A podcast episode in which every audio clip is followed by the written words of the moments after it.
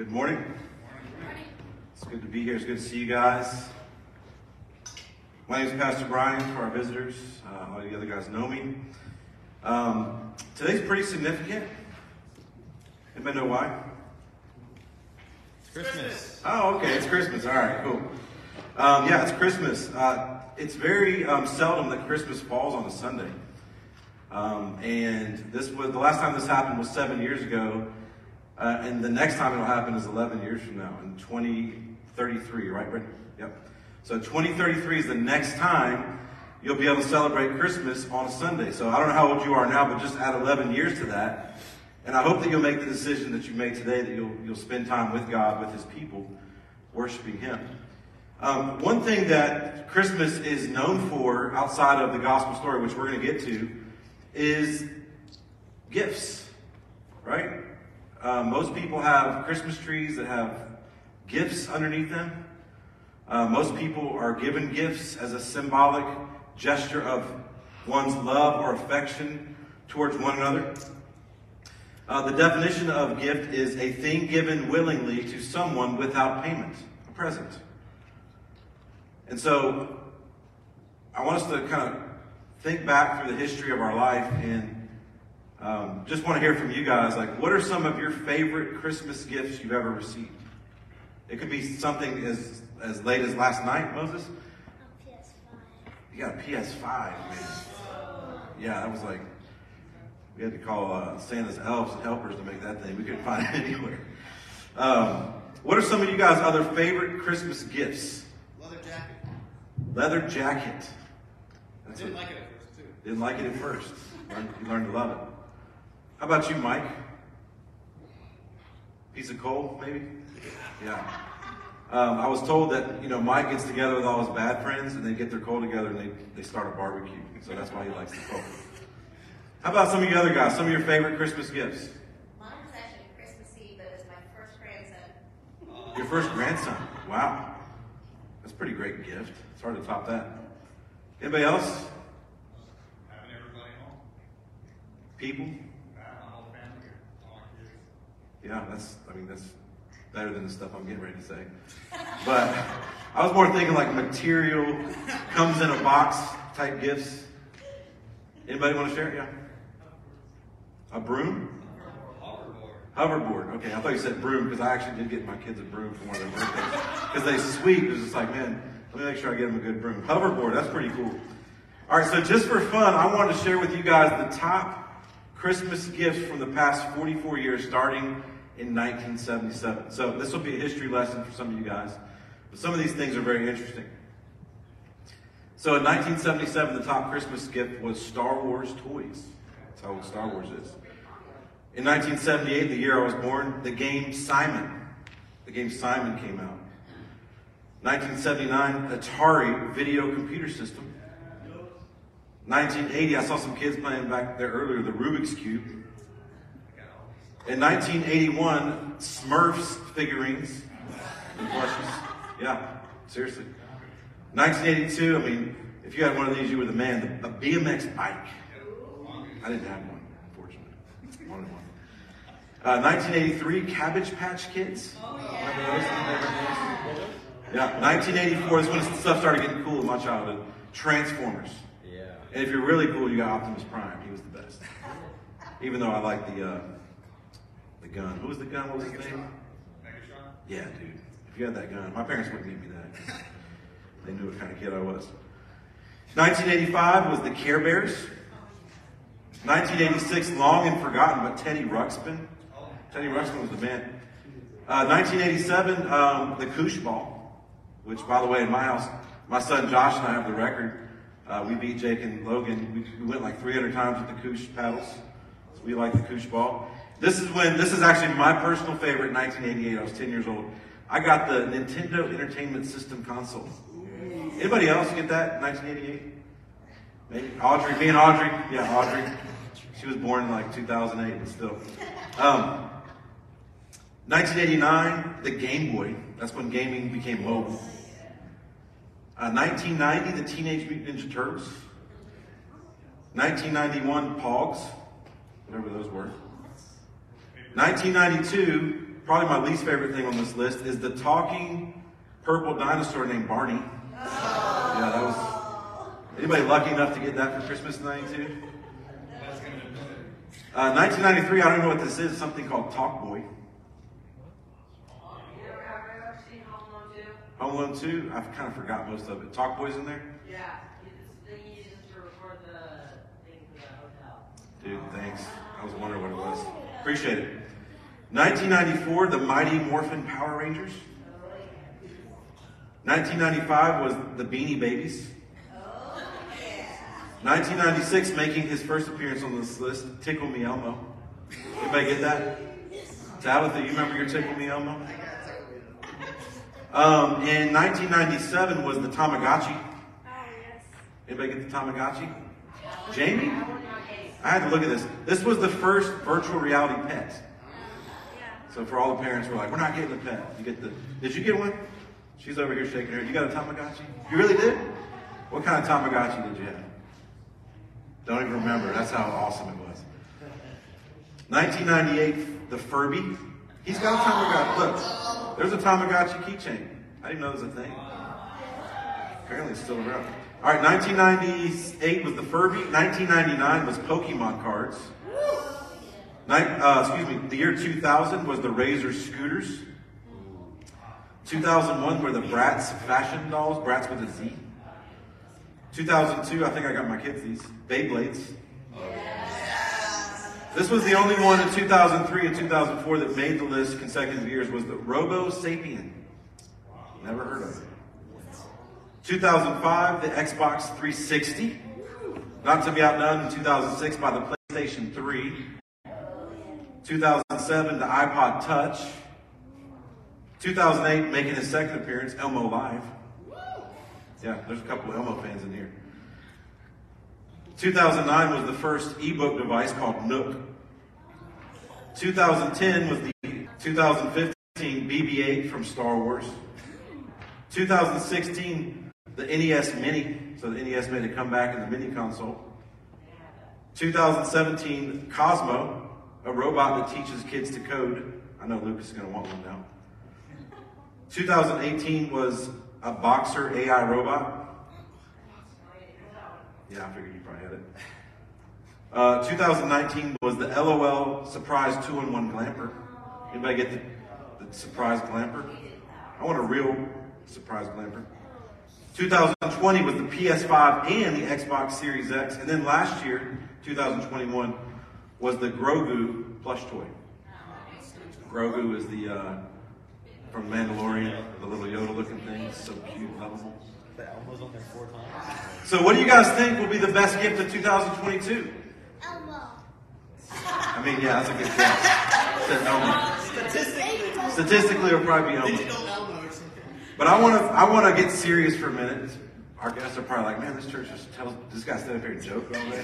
Sometimes. But I do want to get serious as I want to think about what actually is the greatest gift of 2022, which is without a doubt the greatest gift of all time. And it's going to come directly out of the passage we read earlier. So we're going to stand, we're going to read one verse together. So let's stand to honor the reading of God's word from John chapter 1, verse 14, the greatest gift. Here we go. You guys read with me.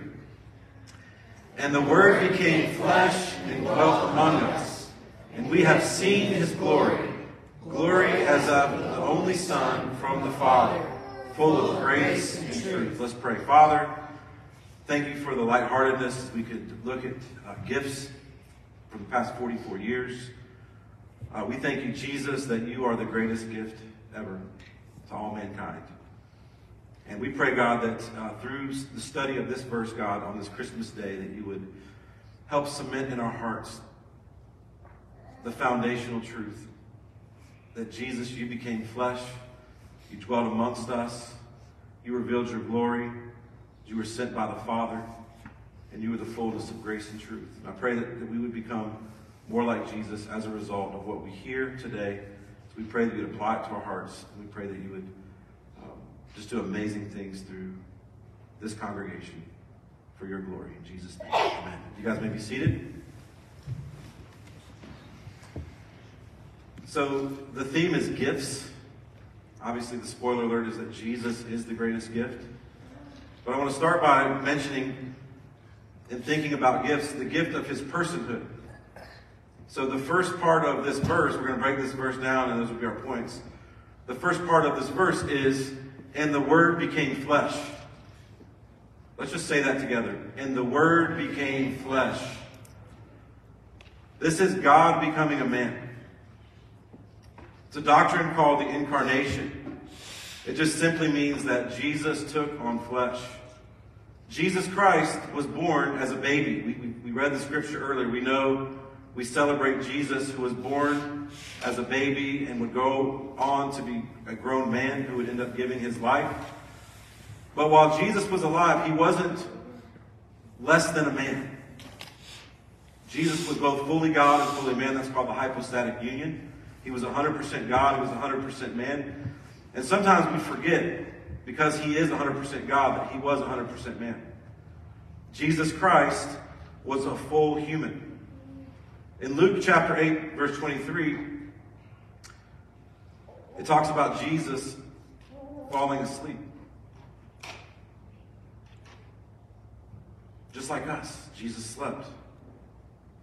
Matthew 4, verse 2, it says, after fasting for 40 days and 40 nights, he was hungry. Jesus hungered for food, just like us. John 10:39 says they sought to arrest him, but he escaped from their hands. Jesus, like us, required physical protection for his physical body. He was fully man. And like us, he would sweat and also bleed. John 19:34 says, and being in agony, he prayed more earnestly, and his sweat became like great drops of blood falling to the ground.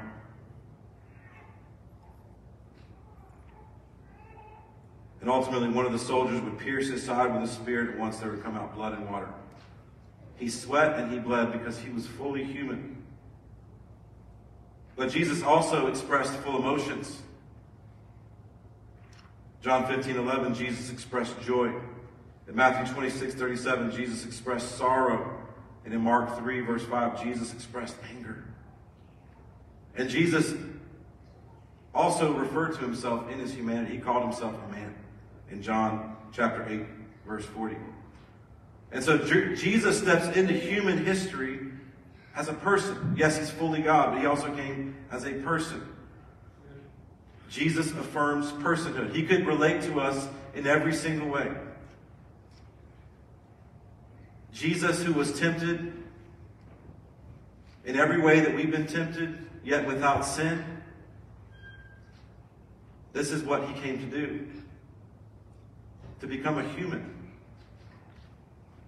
And just as a side note, in Jesus' affirmation of personhood, now remember, Jesus was God, so he could have come however he wanted.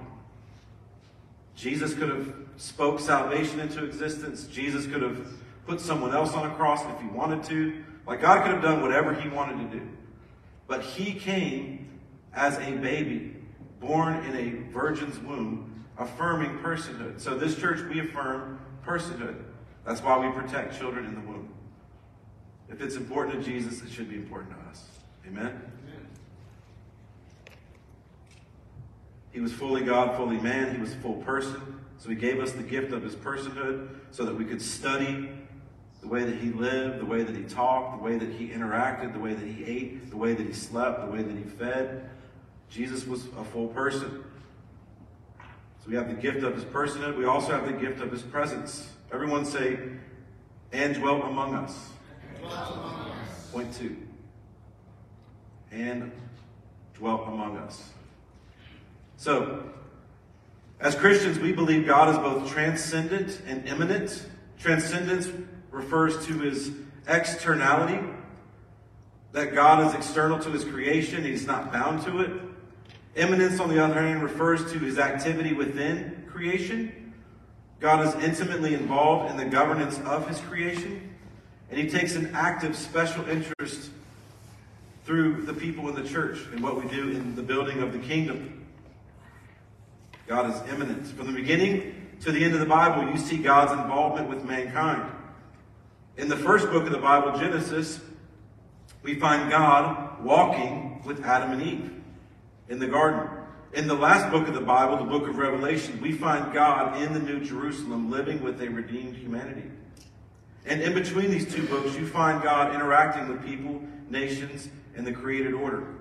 He is not a passive observer of creation. Instead, he is an active participant in its affairs, guiding and directing according to his divine sovereignty. In the Old Testament, God's presence with Israel was obvious during the wilderness wanderings after the Exodus. At Mount Sinai, after the incident with the golden calf, God told Moses that he would not go with the people on their journey to Canaan because they were a stiff-necked people. But Moses pleaded with God to accompany them on the journey, and God relented. And so God was with Israel, leading them with a pillar of fire by night and a pillar of smoke by day. Where that pillar went, they went. And then in the New Testament, we see God's presence in an even more intimate fashion. When God reassures Joseph concerning Mary's pregnancy, he tells him that the one to be born of Mary would be called Emmanuel, or God with us. He was God in human form, living and moving amongst us. God's presence is with us. And ultimately, Jesus Christ, in his presence, in his personhood, reveals the glory of God. Third point, the gift of his glory revealed. The gift of having Jesus is we receive the full glory. John says, and let's say it together, point 3. And we have seen his glory. Let's try it again. And we have seen his glory. Some people say the Old Testament is Jesus Christ concealed, and the New Testament is Jesus Christ revealed. The entire Old Testament was people who were looking at shadows and types, awaiting a Messiah. Some people actually fulfilled a role. We think about Joseph being sold off into slavery, going into Egypt to become a provision for his family. Right? Joseph became a provision for his family in the same way Jesus became the provision for the church. We look at Abraham and Isaac, and we see that Isaac was going to become the sacrifice, and that God would provide a ram, ultimately pointing to the fact that there would be a sacrifice that would take place for us on our behalf, that we wouldn't have to die. So the Old Testament, there's all these types and shadows of Jesus. His fingerprints are all over the Old Testament. But when we get to the New Testament and the stories we read, all of a sudden the glory of God is fully revealed through the God-man Jesus Christ. In his birth, the story would go on to say the entire angelic host would be worshiping. Hark the herald, angels sing, glory to the newborn king. The wise men, the shepherds, when they came in his presence, they fell on their face because they knew they were in the presence of God Almighty. His glory being revealed. In Jesus' life, the way he taught, people feared him because they said, this man teaches as if one who has ultimate authority. God's glory revealed in his teaching. In his signs and wonders, raising Lazarus from the dead, he was glorifying himself and showing us his glory. Standing on a mountain and feeding a multitude, the 3,000, the 5,000, 5 loaves and 2 fishes, and multiplying it, revealing that he was God. They revealed his glory. He revealed his glory to them. And then the transfiguration. Probably one of the most amazing spectacles that these guys ever experienced. John himself experienced. John, who says, I've seen his glory. He witnessed the transfiguration. I'm going to read from God Questions. I love God Questions. I quote them a lot, but in regards to the transfiguration, it says, about a week after Jesus plainly told his disciples that he would suffer, be killed, and be raised to life, he took Peter, James, and John up to a mountain to pray. While praying, his personal appearance was changing into a glorified form, and his clothing became dazzling white. Moses and Elijah appeared and talked with Jesus about his death that would soon take place. Peter, not knowing what he was saying and being very fearful, offered to put up three shelters for them. This is undoubtedly a reference to the booths that were used to celebrate the Feast of Tabernacles when the Israelites dwelt in the booths for 7 days. Peter was expressing a wish to stay in that place. When a cloud enveloped them, a voice said, "This is my son, whom I have chosen, whom I love. Listen to him." The cloud lifted. Moses and Elijah disappeared, and Jesus was alone with his disciples, who were still very much afraid. Jesus warned them not to tell anyone what they had seen until after his resurrection. The purpose of this transfiguration of Christ was partly to show his heavenly glory to that inner circle, so they could gain a greater understanding of who he was. Christ underwent a dramatic change in his appearance in order that his disciples could behold him in his glory. The disciples who had only known him in his human body now had a greater realization of the deity of Christ, though they could not fully comprehend it. This gave them assurance, the reassurance they would need after hearing the shocking news of his coming death.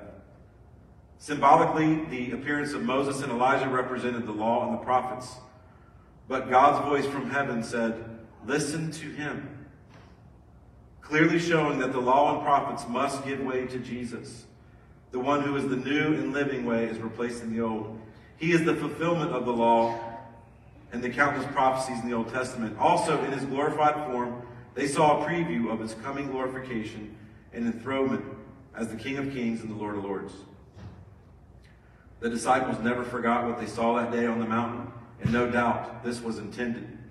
As John wrote in his Gospels we're reading today, we have seen his glory. Peter also wrote of it in 2 Peter 1:16 through 18.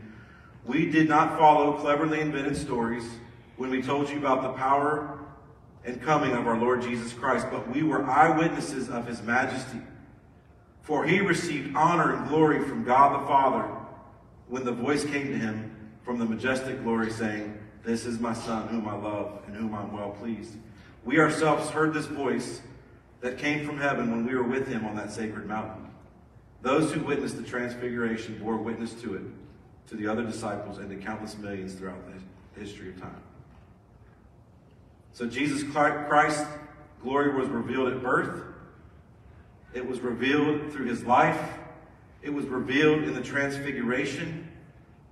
And it will be revealed in his crucifixion. You know, we live, and I hear it all the time, like, we love baby Jesus, right? That's Talladega Nights, Ricky Bobby, if you've seen that movie. It's almost a mockery in essence. Like, we pray to sweet baby Jesus. Jesus didn't come to be just a baby. It's a beautiful story that God came as a baby, but he was born that he might live, that ultimately he might die. And Jesus Christ's glory was revealed as he went to the cross to take our sins, to die in our place. This is what the Christmas story is truly about. That God would step into human history and look at a sinful people and say, "You don't have what it takes to earn your salvation. But I do have what it takes. And I'll earn it for you on your behalf." So, you know, St. Nick is actually a historical figure, right? If you didn't know that. Anybody ever heard of the story of St. Nick? Like the true St. Nick? It's pretty amazing. This guy was all about doctrine. Like, if you had the wrong doctrine, he was like getting fights with you and stuff. He was rowdy. But the modern day Santa Claus is basically this false prophet who says, "Hey, if you do enough good, I'll get you some good stuff. And if you're bad, like Mike Lowry, you're going to get a lump of coal." And then what happens is, like, parents tell their kids that. And so kids try to be on their best behavior. And ultimately, they're still going to be, you know, rowdy, rebellious kids, because that's just what we do. And the parents end up getting them stuff anyways. So it's like parents lie to their kids about it, and then they actually don't fulfill what they said they were going to do and make themselves a liar.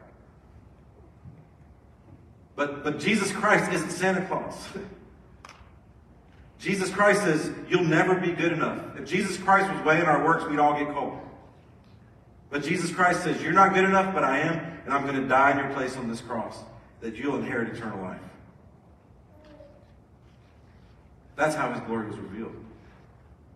And then he went to the tomb. And we all know we're going to celebrate come April on the Resurrection Sunday. That Jesus Christ didn't stay buried. That Jesus Christ rose from the grave, thus revealing his glory. Which really leads me to the fourth point. The greatest gift of Christmas is the gospel. His gospel. John 3:16 says this, For God so loved the world that he gave his only son, that whoever believes in him should not perish but have everlasting life. This is the glory of God revealed to us. The purpose of Jesus' incarnation wasn't merely to be a person who was present, to affirm personhood, to taste food or feel emotions, or to be a great teacher or a powerful healer. The Son of God came in the flesh in order to be a savior for mankind. It was necessary for him to be born under the law, like us, but ultimately to come to fulfill the law. It was necessary for the Savior to shed his blood for us. Scriptures teach, without the shedding of blood, there is no forgiveness of sin, which required a bodily sacrifice. Aren't you grateful that your body doesn't have to be sacrificed to earn your salvation? And so as we dwell on Q baby Jesus, we must understand that he's going to grow up to be a 33-year-old man who's going to go to a cross and pay the penalty for yours and my sin.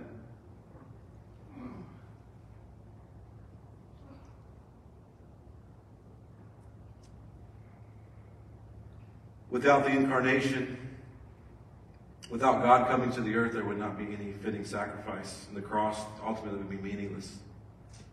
God himself had to take the weight and the wrath of our sin in order to accomplish our salvation. God the Father did an incredible work, sending his only begotten Son into the world, providing the salvation that we do not deserve. Praise the Lord for that moment in which the Word became flesh. We are now redeemed with the precious blood of Christ, a lamb without spot or blemish. And this is ultimately how we are reconnected back to God. And we can get the greatest presents in the world. Some people don't get good presents. Some people don't have good family. Some people aren't going to eat today. Some people aren't going to spend time with family. But if they've got Jesus Christ, they've got all they need. And all those gifts I read, and Moses and Lucas and PS5, that's great, man, but that pales in comparison to your greatest need, which has been met at the cross through Jesus Christ's sacrifice. And Christmas is a celebratory time. It's also a time to reflect. Some of us are away from home. Some of us lost loved ones. Some of us have had bad years. Some of us are having a good year. Some of us had a bad morning. But ultimately, in Christ, we have all we need for life. We have everything in him, because God has given us the gift of divine relationship. Because of the gospel and because of our faith, we have been restored back to God the Father. We have a divine relationship, just as Jesus and the Father had a divine relationship. Second to last point here, the gift of divine relationship.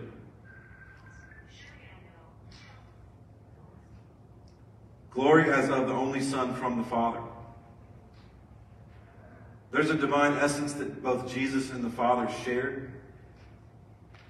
Jesus says in John 14:8, verse 11, Philip asked Jesus, verse 8, Lord, show us the Father, and it is enough for us. Jesus said to him, I have been with you so long, and you still do not know me, Philip? Whomever has seen me has seen the Father. How can you say, show us the Father? Do you not believe that I am in the Father, and the Father is in me? The words that I say to you, I do not speak on my own authority, but the Father who dwells in me does his works. Believe in me that I am in the Father, and the Father is in me, or else believe on account of the works themselves. The Trinity is a somewhat complicated doctrine we don't talk a lot about. But there's a lot of cults out here that will talk about Jesus and the Father and the Holy Spirit being separate persons. And if St. Nick, the real St. Nick was here, he'd probably try to knock those people out. That's one of the things he fought against, was the heresy against the Trinity. But they share divine essence. Three distinct persons. God the Father sent God the Son into humanity. For God so loved the world that he sent his one and only Son. They shared the same purpose, the same mission, but different aspects of the mission. The Father sent Jesus. Jesus became the sacrifice, and the Spirit now draws the people in to believe and seal and to sanctify. And ultimately, by God's grace, we will be restored back perfectly to the Father, Son, and Spirit in the new heaven, new earth. It's going to be amazing. Whatever gift you've been given here on this earth, PS5, Koosh, Tagimoto, or whatever it's called, that stuff's going to be nothing compared to being in the presence of God and witnessing his full glory. This is what Jesus said in John 10, verse 17. For this reason the Father loves me, because I lay down my life that I may take it up again. No one takes it from me, but I lay it down on my own accord. I have authority to lay it down, and I have authority to take it up again. This charge I have received from my Father. Now, I can't fully comprehend Jesus at birth, needing to feed from his mother, to grow in his knowledge and understanding, and how all that stuff relates to his full humanity and his understanding that he was going to a cross to die, but ultimately to raise his life up again. But what I don't hesitate to know is that Jesus knew what he came to do. And he didn't shy away from it. This past week, we were at this place called Energize Lodge. And, you know, Jake and Logan are in the Navy now, and they're like tough guys and stuff. And so it's like 20 degrees. And there's this little lake. And I had the bright idea. I think it was my idea. Like, look, we're going to go on a polar plunge. Anybody ever done a polar plunge? Yeah, Rebecca and then my family. So Logan's betting me I can't do it and all this other stuff. And we get to the edge of this. We drive down there, and it's like literally 20 degrees. We're like in our shorts and T-shirts. And we start walking into this water. And the minute I put my foot in the water, it was freezing cold. But I was stepping on this muddy bank. It was nasty. And I wasn't expecting the muddy bank. I only went in halfway. I was like up to here. And I saw my boys go all the way in. And I was talking to them this morning on the way into church about doing hard things no matter what it takes, because that's what you've been called to do. And Jesus didn't just get to the edge of the bank and look in and say, nah. You know, he didn't look on the edge of humanity and sinful humanity, knowing that he would be born so that he would die on a cross. Jesus went all the way in. And he did it perfectly. He lived a perfect life. 110% completely obedient, because we couldn't. He showed compassion, he showed mercy, and he accomplished this purpose. Therefore, he's the only Son of God, specific and unique. He calls himself the way, the truth, the life. He says there's no other way to be reconciled back to the Father but through his life, death, and resurrection. And in that we find our place in the family. In that we find our purpose. We share in Jesus' personhood on this earth. We walk and we talk and we live amongst people as Jesus would. But we also share with them the gospel, which can bring lost and ruined sinners back into the family. Last point. In thinking about how we live, Jesus gave us the gift of his grace and truth. John says he was full of grace and truth, not either or. This was the gift of his perfect attribute. He showed us what it looked like to be full of grace and truth. And I want to read this excerpt from a pastor in our city named Kevin DeYoung. He's a senior pastor of Christ Covenant Church in Matthews. He says this: Jesus was all grace. He welcomed sinners and tax collectors and ate with them. He had compassion on the crowds when they were hungry and far from home. He welcomed the little children to come and sit on his lap. gentler and kinder than any department store Santa. He healed the lepers, the lame, and the blind. He saved the criminal on the cross, who in his dying breath confessed that the dying man next to him was truly the Son of God. And Jesus was all truth. He condemned many of the religious leaders of his day for being hypocrites and liars. He talked about hell more than he talked about heaven. He called all those who would be disciples to take up their cross daily and follow him. He prophesied judgment on Jerusalem for their unrepentant hearts. He obeyed the law, set standards, and demanded everything from his followers, even their very lives. Jesus came from the Father full of grace and grace, all truth, all the time. But he didn't come simply to give us an example of grace and truth. He came to save us in grace and truth. It's only after we've been saved and made right with God that God says, all right, now that I've saved you through Jesus, you need to know that I've saved you to look like Jesus. The motivation to be full of grace and truth is not because we need to earn God's favor, but because being a follower of Jesus Christ means we look like the one we follow. We desperately need God's grace in our lives. We need to hear from Jesus, "Come to me, all who are weary and heavy laden, and I will give you rest." We need to know that God doesn't expect us to clean up our act before we come to him. He implores us simply to come now, today, even as we are in our brokenness, in our pain, in humility, in repentance, and in faith. We need to hear that wayward children who have squandered their inheritance and lived an immoral, rebellious life can come home into the arms of the Heavenly Father. And we desperately need truth in our lives. We need to hear from Jesus. The truth will set you free. And we need to hear from Jesus what this saying really means. I tell you the truth, everyone who sins is a slave to sin, but the Son will set you free, free indeed. We need someone as gracious as Jesus that will tell us the truth. You are not okay. You do not need to push away those feelings of guilt that weigh you down. You are guilty. And anyone who tells you otherwise is not telling you the truth. And because they won't tell you the truth, you won't experience the grace that you need. You can't have the good news without the bad news. We all need to understand that we are, without Christ, we are lost, ruined, reckless, rebellious, rowdy, dysfunctional, unworthy sinners. In Christ, we are redeemed, we are loved, we are forgiven. We do things orderly. We magnify his love to each other as we spend time in his presence, because that's what being with God does. That's what being in Christ does for Christians. It ought to make you look more like him. We need his truth. We need his grace in order to be gracious and truthful people. We need Jesus, guys.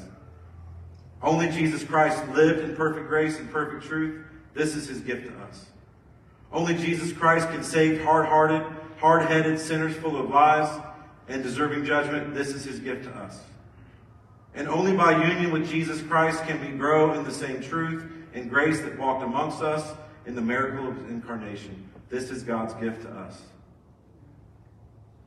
These are the gifts of God: his personhood, his presence, his glory revealed, his gospel of grace and truth, and his relationship with us and our relationship with the Father.